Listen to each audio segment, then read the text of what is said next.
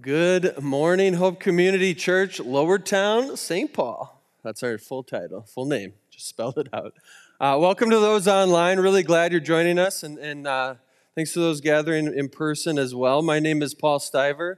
I am one of the elders here at Hope Lower Town, and uh, it's my joy to open up God's Word today. Uh, as we last week we celebrated Easter, Resurrection Sunday, and and today now we're getting back into the book of Hebrews. Jesus is greater, our sermon series that we've been going through in the book of Hebrews. Uh, and it has been uh, just a constant look at how Jesus is greater, and we'll see more of that today. And, um, and speaking of greater, um, this is the GOAT. Uh, and we could argue, we could debate. This is Aaron Rodgers uh, now hosting Jeopardy here. Um, and uh, and uh, we have to ask. I mean, if you guys have seen it, I, w- I was able to watch an episode this week uh, that my dad DVR'd. Uh, if you guys have seen it, he's pretty good. He's pretty good at hosting Jeopardy. The question is, though, is he the greater host than Alex Trebek? Uh, I don't think we could say that. As great as he is as a quarterback and host of a game show, I don't think Aaron Rodgers is, is greater. But today we are going to see uh, Jesus is the greater mediator. We're going to kind of do a little bit of comparison between him and Moses and the covenants that they have. Uh, Jesus is the greater mediator. And so uh, we're here now in week 14. We're going to have Hebrews 9, uh, 15 through 28. It's going to be on the screen, and then it's also going to be, um, if you wanted to follow along at home. But before we get there, we got to recap just where have we been, especially if you're just joining us, where have we been in this book of Hebrews? And we've kind of started actually right in the beginning. The author tells us that Jesus is the greater message, that he's actually the message and the messenger um, rev- bringing revelation from God as God's Son, and as such, He's greater than angels. Um, that His gospel is greater than Old Testament law. We see then that He was that He's 100% human. He's become like us, and yet remains 100% God. And and then He's greater than the situations Old Testament prophets wrote about. Uh, Brian taught us how He's greater than Moses. Uh, we saw loving Jesus is greater than what previous generations were offered. This chance to believe in Jesus uh, we looked at the Sabbath and how Jesus is actually, He is the rest. Uh, and then we looked at kind of how He's greater than these earthly high priests. He's greater than our insecurities and doubts. We saw how Jesus is an anchor for the soul.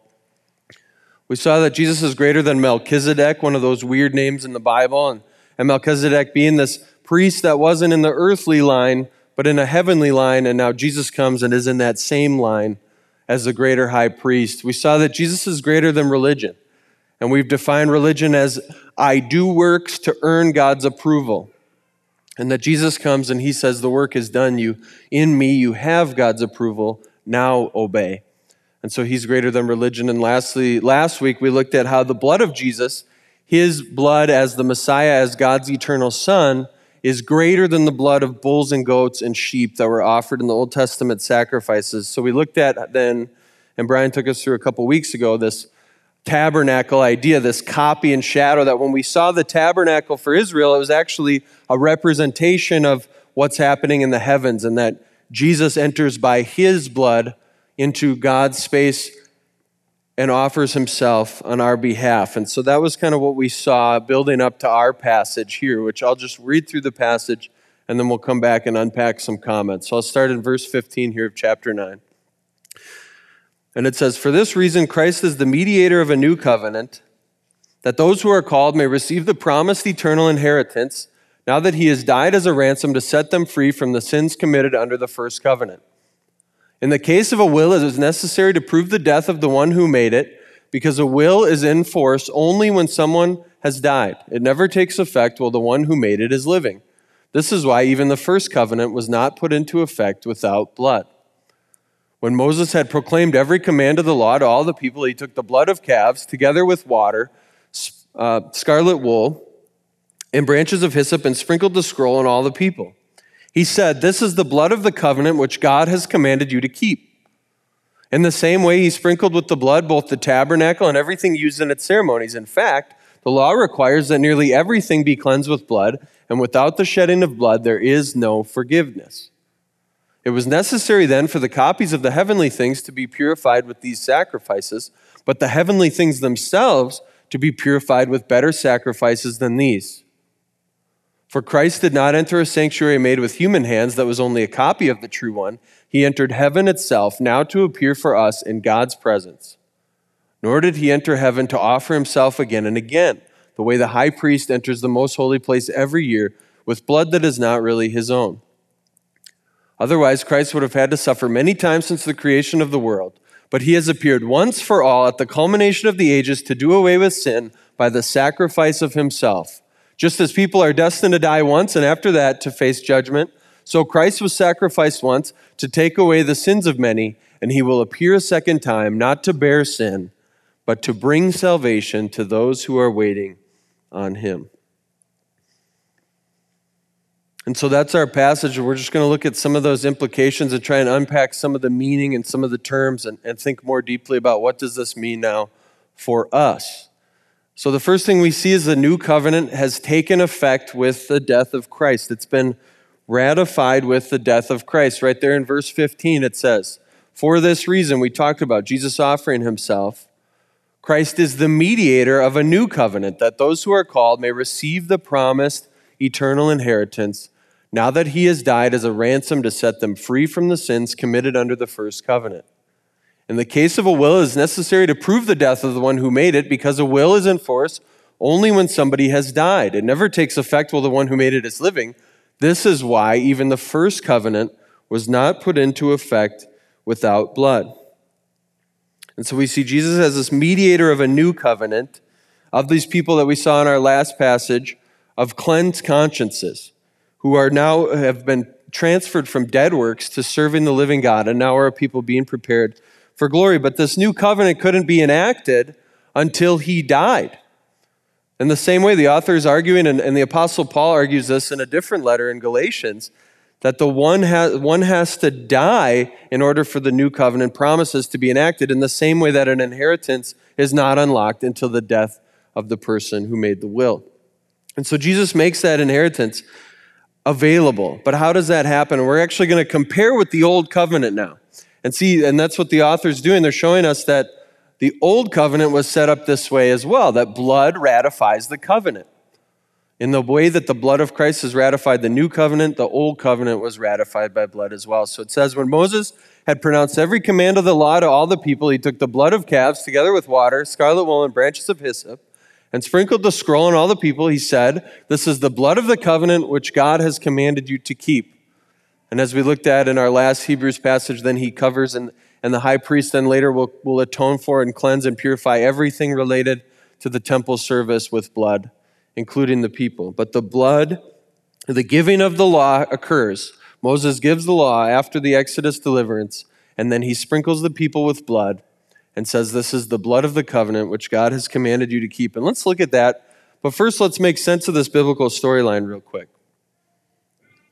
And so we want to make sense of this storyline. We want to see what happened. And so at the beginning of the story, we see uh, this promise to Eve that this seed of the woman is going to come and crush the head of the serpent. And this is after sin has entered the world. And, and sin just keeps, keeps running rampant. And so God then makes a promise to Abraham that from Abraham shall this offspring come. He's going to have offspring that number the stars of the sky, but he's going to have an heir. And that ultimately eventually becomes the people of Israel, who are then later delivered out of Egypt by Moses. And, and after that deliverance, they go into the wilderness where Moses now acts as a mediator, bringing down the covenant of the law from God, or what we see in this passage is called the first covenant or the old covenant. So we got to look at that real quick this giving of the law and the covenant. And this is from Exodus 24 now. And we're out in the wilderness, Mount Sinai. It says, When Moses went and told all the people, all the Lord's words and laws, they responded with one voice, Everything the Lord has said, we will do. Moses then wrote down everything the Lord had said. He got up early the next morning and built an altar at the foot of the mountain and set up 12 stone pillars representing the 12 tribes of Israel. Then he sent um, young Israelite men, and they offered burnt offerings and sacrificed young bulls as fellowship offerings to the Lord. Moses took half the blood and put it in bowls, and the other half he splashed against the altar. Then he took the book of the covenant and read it to the people. They responded, We will do everything that the Lord has said, we will obey. Moses then took the blood, sprinkled it on the people, and said, This is the blood of the covenant that the Lord has made with you in accordance with these words. And so at this moment, they're sprinkled with the blood, they're marked as cleansed and atoned for. They enter into this covenant, this agreement with God. And we see there in verse 7, they've got all the words from God, it's been communicated to them, and they've said, We'll do everything to keep this covenant. And then our author in Hebrews tells us it this way Moses said, This is the blood of the covenant which God has commanded you to keep. In order to be in the covenant, you must keep this, all these words, and obey all these commands. And so we see Moses is acting actually as a mediator. Moses is revealing the covenant of the law. He's actually kind of serving as the prophet of the covenant. And he's got these blood of bulls and goats and sheep ratifying the covenant. But the people must keep the covenant. So this is that old covenant, first covenant. It must be kept in order to be in relationship with God. And so we have to keep going and making sense of the biblical storyline, though. And we look at sin. And we see that sin is actually the reason the promise to Eve happened, or it's a response to that. It's God's graceful response to their sin. And the promises to Abraham after happen after sin has welled up so much in the world, and the spiritual judgment at the Tower of Babel has happened. And Israel is delivered out of Egypt by Moses and they enter into the old covenant under sin. And the problem with the old covenant is they keep on sinning. The people fail to keep the covenant. And we're going to see that. They keep failing to keep the covenant. And actually, God, that's what we have the prophets in the Bible. The prophets come after this in the story, and they're constantly calling people back to the covenant. Live in this way, walk in these ways. We're not living this way. We're not doing justice. We're not pursuing righteousness. We're sinning in all these ways. Come back to God. Come back to this relationship. But the problem of sin persists. And so, what God does through the prophets is He pronounces judgment is coming. He pronounces come back to living in the ways of the covenant, but He also points forward to a future, a hopeful and glorious future. And that problem of sin persists. So in the new covenant as promised, we get this passage in Jeremiah 31 where God talks about what he's going to do about sin. And so we get the prophet here, Jeremiah, pointing forward to a day when this new covenant is going to happen. And that's what we go back to. And we see for this reason now, the author of Hebrews is telling us now in the story, the new covenant has come. Christ is the mediator of the new covenant that those who are called may receive the promised eternal inheritance and it's happened now that he's died as a ransom to set them free from the sins committed under the first covenant. So we get this language of ransom. This idea of ransom, of, of payment, of redemption price, of deliverance, that you were under something and you needed to be bought back from it. And the author of Hebrews is going to tell us that that's that first covenant. And the sin that came under that first covenant holds us captive to God's wrath and to punishment for our sin. And therefore, that sin needs a payment. We need a redeemer. We need someone to save us from sin and from being under this first covenant. We need someone to buy us back and pay that ransom. And so, in his sacrificial death, then, Jesus is the greater mediator of the better new covenant. So, we get this the irony being, Brian taught us this a, a few weeks back. The new covenant was actually the original covenant, that God was always, in His grace, going to bring a people back to Himself, and that later He sets up the law. The Apostle Paul tells us it's 430 years later that in Galatians that, that he sets up the law, but the new covenant is the original, even though the author here will call it the first covenant. And so we have this first covenant. Jesus is the greater mediator of the better and newer covenant. And we actually get the chance to go back now in Hebrews, in the same letter we are in, and take a different angle. This letter, as we've talked about week after week, this letter is so packed that you almost you can't fit everything from these passages into one sermon. So it's actually kind of nice to be able to call back now to a passage we've looked at already in Hebrews and now look at this Jeremiah 31 new covenant promise. And it says now of, of Jesus, but in fact, the ministry Jesus has received is as superior to theirs, Moses, as the covenant of which he is the mediator is superior to the old one, since the new covenant is established on better promises. And here we see the author make the case. For if there had been nothing wrong with that first covenant, no place would have been sought for another. But God found fault with the people and said, The days are coming, declares the Lord, when I will make a new covenant with the people of Israel and with the people of Judah. It will not be like the covenant I made with their ancestors when I took them by the hand to lead them out of Egypt, because they did not remain faithful to my covenant, and I turned away from them, declares the Lord. This is the covenant I will establish with the people of Israel after that time, declares the Lord. I will put my laws in their minds and write them on their hearts. I will be their God, and they will be my people. No longer will they teach their neighbor or say to one another, Know the Lord, because they will all know me, from the least of them to the greatest. For I will forgive their wickedness and will remember their sins no more. By calling this covenant new, he has made the first one obsolete, and what is obsolete and outdated will soon disappear. And so we go back to that idea that Christ has died as a ransom to set them free from the sins committed under the first covenant.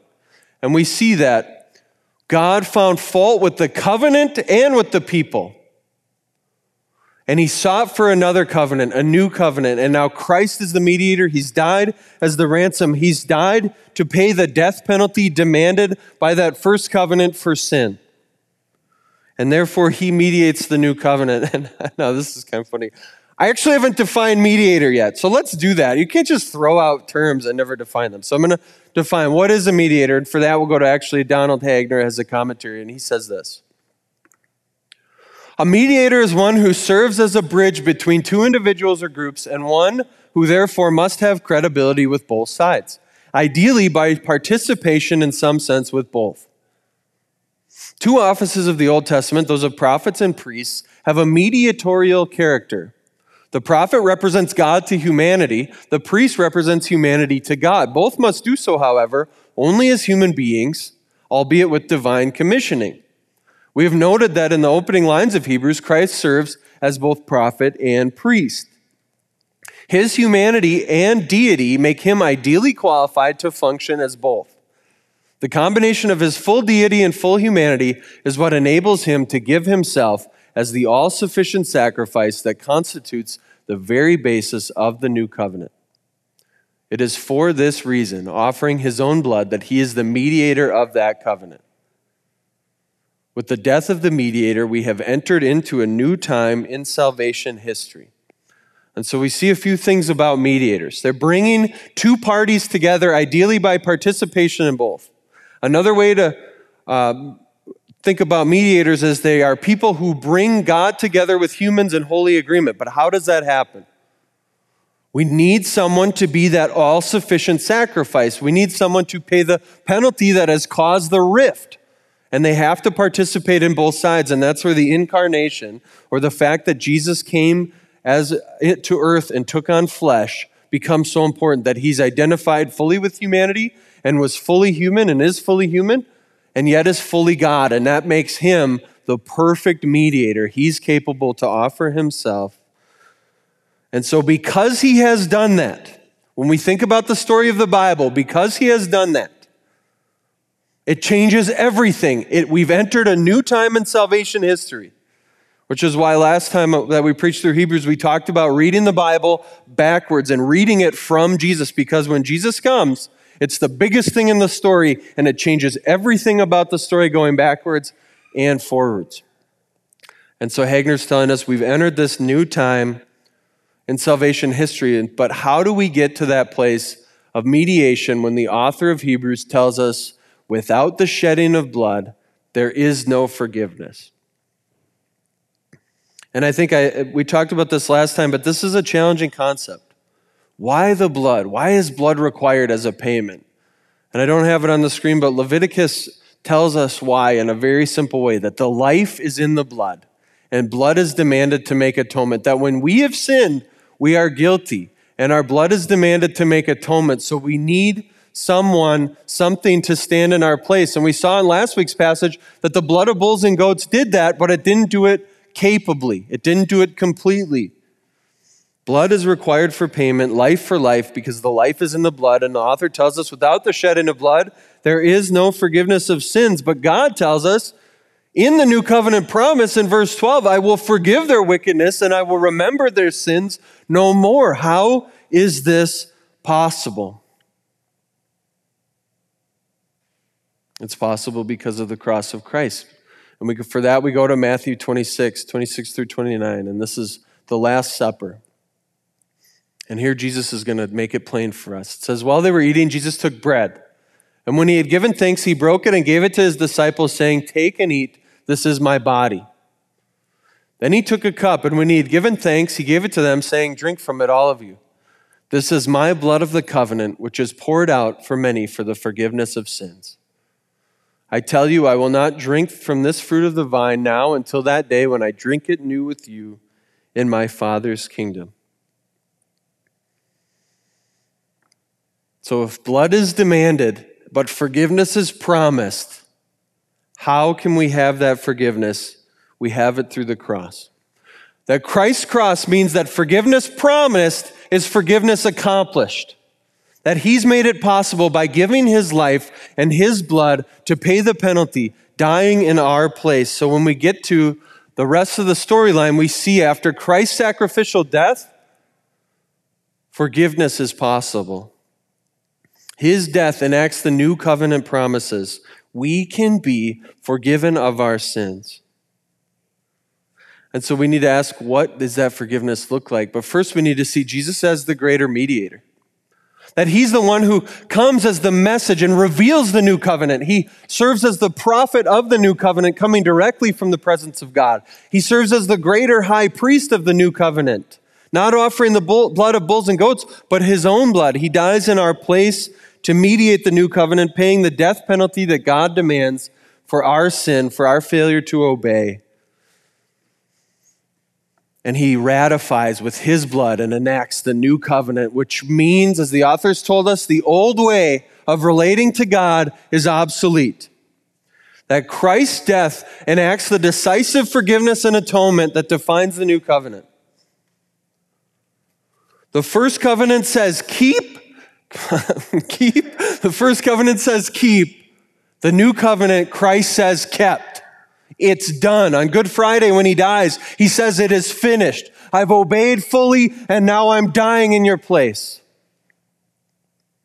His death enacts the decisive forgiveness and atonement that defines the new covenant. Atonement just meaning being at one, restored to God, making peace on our behalf. And so we continue on in our passage. It says, It was necessary then for the copies of the heavenly things to be purified with these sacrifices, but the heavenly things themselves with better sacrifices than these. For Christ did not enter a sanctuary made with human hands that was only a copy of the true one. He entered heaven itself, now to appear for us in God's presence. Nor did he enter heaven to offer himself again and again the way the high priest enters the most holy place every year with blood that is not his own. Otherwise, Christ would have had to suffer many times since the creation of the world, but he has appeared once for all at the culmination of the ages to do away with sin by the sacrifice of himself, just as people are destined to die once and after that face judgment. So Christ was sacrificed once to take away the sins of many, and he will appear a second time not to bear sin, but to bring salvation to those who are waiting for him. So if, God, if Christ has entered God's presence on our behalf, and he is our high priest representative with when he goes in he's representing us as if we are there with him. In order to be purified we need better sacrifices. We need the blood of Christ. And it says then, uh, He's appeared then. He has come. This is what we mean when we say a new dawn has come, a new age has come, the culmination of the ages. He's come to do away with sin by the sacrifice of Himself. And the author just throws in this people are destined to die once and after that face judgment. So Christ was sacrificed once to take away the sins of many. And now, when Christ comes, there's actually, if possible, an elevated standard that we're no longer under the standard of the law. That now, when we stand before the judgment throne, God is going to look at us and see if we are in Christ. He's going to judge by the standard of his perfectly righteous son, which means we're toast. We can't live up to that standard unless we have perfect righteousness. And for that, let's go back to the Old Testament and think about now the Day of Atonement. And so there's a picture of just some sheep. There's, there's sheep and goats here. But on this Day of Atonement, the high priest was going to go into the tabernacle to represent the people in God's presence on their behalf. And a few things had to occur to make the, him holy enough to go in. First, a bull had to be killed for his sins and the sins of his family. And the blood had to be sprinkled in the holy places for him to be able to enter. Then, a sheep had to be sacrificed, a perfect, unblemished sheep for the sins of the people. And then they would even go a little further and they'd take a goat. So we had the blood sacrifice, the bull sacrifice for the priest, we had the sheep sacrifice for the people, but even further than that, they would take a goat. This is where we get the term scapegoat, and they would put their hands on it and confess on its head all the sins of the people of Israel. As if the sins were going onto that goat, and then they would send that goat into the wilderness to die and never come back. That's why they're called the scapegoat. They were cast out, they were sent away. And in that, we get these ideas, these big theological words of propitiation and expiation. Propitiation meaning that God had vengeance, He had wrath on our sin because He's just, because He's holy, and we violated His ways. But propitiation means that there's been a sacrifice that has turned Him from His anger and hostility toward our sin to blessing and favor toward us that he's been appeased and made favorable toward us. And then expiation means guilt removed. They sent the scapegoat out to symbolize you're gone. Your sin is gone. It's expunged to be forgotten, to be remembered no more. But as we've seen, that day of atonement wasn't good enough with the blood of bulls and goats. We need the full and eternal blood of Christ to be shed. We need the greater sacrifice. And this is the good news here of our passage. The mediator is the ransom. That the one who's going to mediate between the two parties is also the one who's going to make the payment. That in offering himself in our place, he mediates the new covenant propitiation. God turns from wrath to favor because his justice is satisfied once for all by the blood of Christ shed on the cross, his own son. That God is now favorable to those united with Christ. And secondly, now in offering himself in our place, Jesus mediates the new covenant expiation as he removes our guilt from us. He takes it away.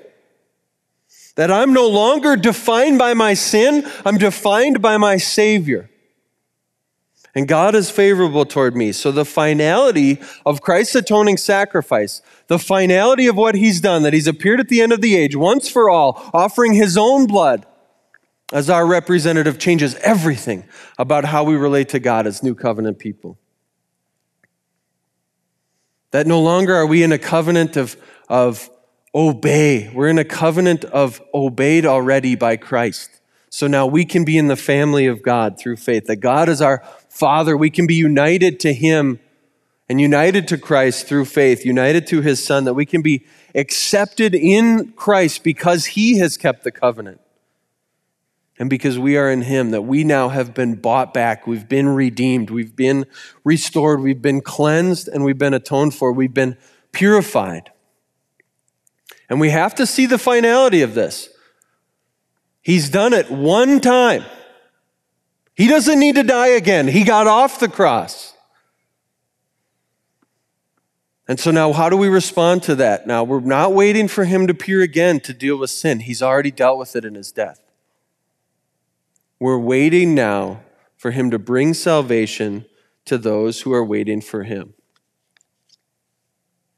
So, how do we do that? How do we wait on God? If the old covenant, the first covenant said, obey, obey, obey, keep the commands. If you don't, you're out. How do we wait on God now? We do it by faith. We do it by faith. We live by faith. That's what waiting on God is. Faith is hoping in something to come. And for those who have put their faith in Christ, we're not waiting on judgment anymore. See, that's the problem with the first covenant is you're trying to live up to that standard. All you're doing is tiptoeing and walking on eggshells and waiting on judgment. But in the new covenant, judgment has been meted out on Christ. We're waiting for him to bring salvation. But we have to be waiting on him. Is your faith in Christ? Has your sin been dealt with on his cross? Because the reality is, new covenant people live under God's smile of approval in Christ. It can be so easy to forget this that I am accepted in the beloved. God delights in me because he delights in his son, and I am in his son through faith. My sin is forgiven, my guilt is removed. When God looks at me, he sees Christ. He's credited me with his righteousness. that God is not a cosmic hammer just waiting for us to mess up so he can drop a hammer on us. Nor is he a spoil sport. His ways are life. But it can be so easy to feel this way. I got to read from uh, this is actually Allison realized this as we were working. Allison's taking our systematic theology class, my wife, and um, she was processing through some ways that she thought about God as we were looking at the finality of Christ's atonement. She said this Our theology book is talking about how, and then we looked at this passage in Hebrews 6 a while ago, how we can experience temporary blessings of being associated with the faith, of faith in Christ, and still not be really saved. She says of her time, I acknowledged and believed the gospel intellectual and was guilty, maybe even convicted of my sin but I don't know if it reached my heart, attitudes, and motives in my young life. I read verses about professing your faith out of fear of not wanting Jesus to reject me before God. Not because I knew deep in my soul that this was the truth with every fiber of my being. So I would confess and profess Jesus out of fear of hell. And that's also why I shared the gospel. Not because it had changed me, but because it was an obligation and I was afraid of being rejected by God. The Bible said it, but I had the perspective that I was morally neutral. That Jesus had taken my sin, but I had to be moral from here on out. And that ultimately I'd be saved, but God was doing it begrudgingly. I honestly believed that I had disappointed him, that I had to do stuff to keep his favor or appease him. So confessing Jesus was how to make him not disappointed in me.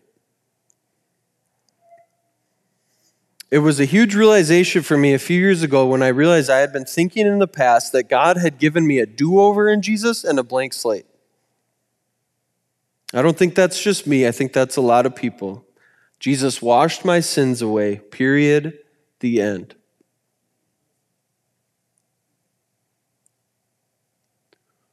We live under God's smile of approval if we're in Christ. We don't live under the cosmic hammer. We don't need to constantly try and do things to feel like we're earning His favor. We have it because of the finished work of Christ on the cross. We're not morally neutral. If, you are, if your faith is in Christ, you are righteous in Christ that God has nothing more on you except love and blessing and discipline, which we'll see later in Hebrews chapter 12. He's not a cosmic hammer, he's not a spoil sport. His ways are life.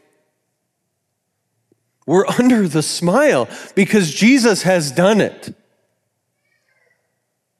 Because Jesus was willing to go under the cosmic hammer in our place and die in our place on the cross.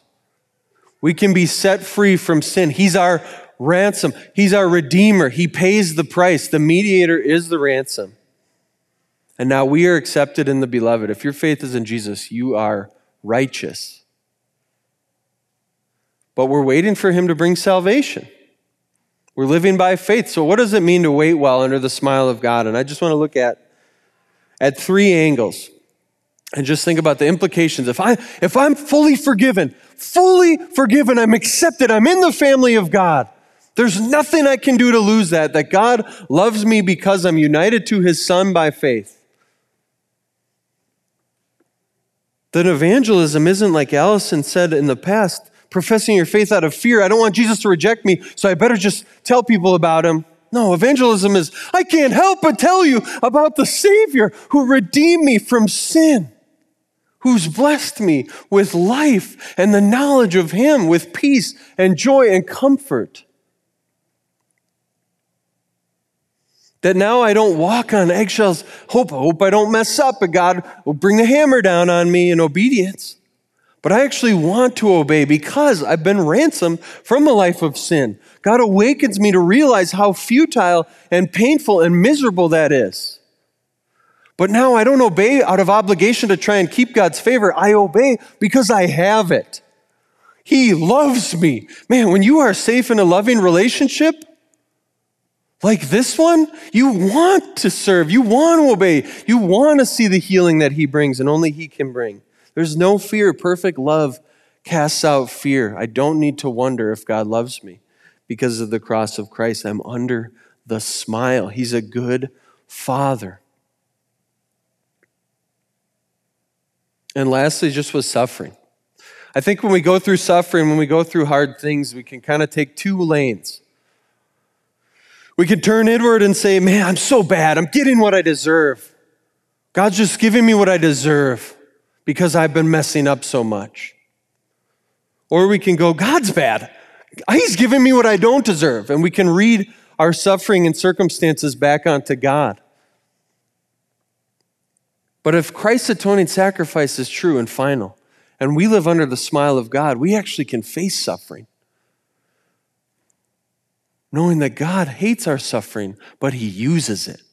God uses pain, He doesn't waste it. He disciplines us for our good as a loving father, and he's there with us in the midst of it through it all. But it can't mean that it's because he hates us that we're going through something hard. It can't mean because he's not good. We are in Christ and under the smile of God. So as we close in gospel application, I just want to ask this. Because we need to be confronted with this. This week, I felt there's one thing, it's one thing to feel conviction. Convictions from the Holy Spirit when we're not living in line with God's ways, and we feel that conviction and we know we need to repent. But it's another to live feeling like you're under the cosmic hammer, feeling under guilt, feeling like you've got to make another payment to God, as if you could pay something better than Christ's sacrifice. Do you believe that full forgiveness is available through faith in Jesus Christ? that your sin can be dealt with on his cross.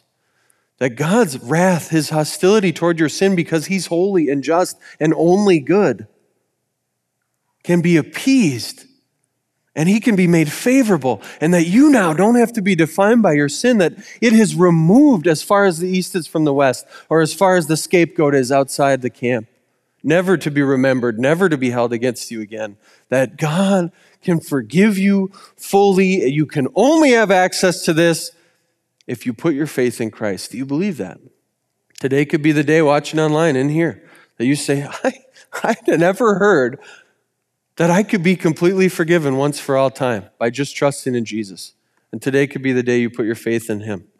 Because God wants us to know, God really wants us to know this. God wants us to know we're okay in Jesus because that's where we actually start to live. That's where we actually start to obey and produce the fruit of righteousness when we know how righteous we are in Christ. So then this week, live under the smile of God. Live under the smile of God that you are accepted. You're okay in Jesus. God is not a cosmic hammer waiting for you to slip up. He's pleased with you. He's delighted with you because He's forming His Son in you and nothing pleases him more. We've got nothing to prove to God. He loves us, He's our Father, and He's a good Father. If you're in Christ by faith, you are under the smile of God, and that doesn't change. So we're going to move to a time of communion, and I just want to call back to mind that new covenant that made that forgiveness possible. That Christ fulfills his death accomplishes the forgiveness that was promised. Now we can live under the smile of God because he has enacted the new covenant in his blood, which is why he said, Take of it, all of you drink. That when we take these elements, there's nothing special about them. They're representative, they symbolize the body of Christ being broken for us and the blood of Christ being shed for us. And when we take of those elements, communion cups are in the back, or if you're taking it at home, we can remember that now He's enacted the new covenant, decisive forgiveness and atonement in His blood, and that we live under the smile of God. We're going to uh, take communion, sing a couple songs, and, uh, and I'll pray before that. But uh, we don't ask uh, we're, we don't ask that you be a member of this church or any church. We just ask that if you're going to take communion with us, that you would be a follower of Christ. That you be someone that said, "I know I need forgiveness. I know I need to put my faith in Jesus, and I've done that." So take communion with us if you've done that today. Uh, I'm going to pray for us, and uh, we can uh, continue on with the service.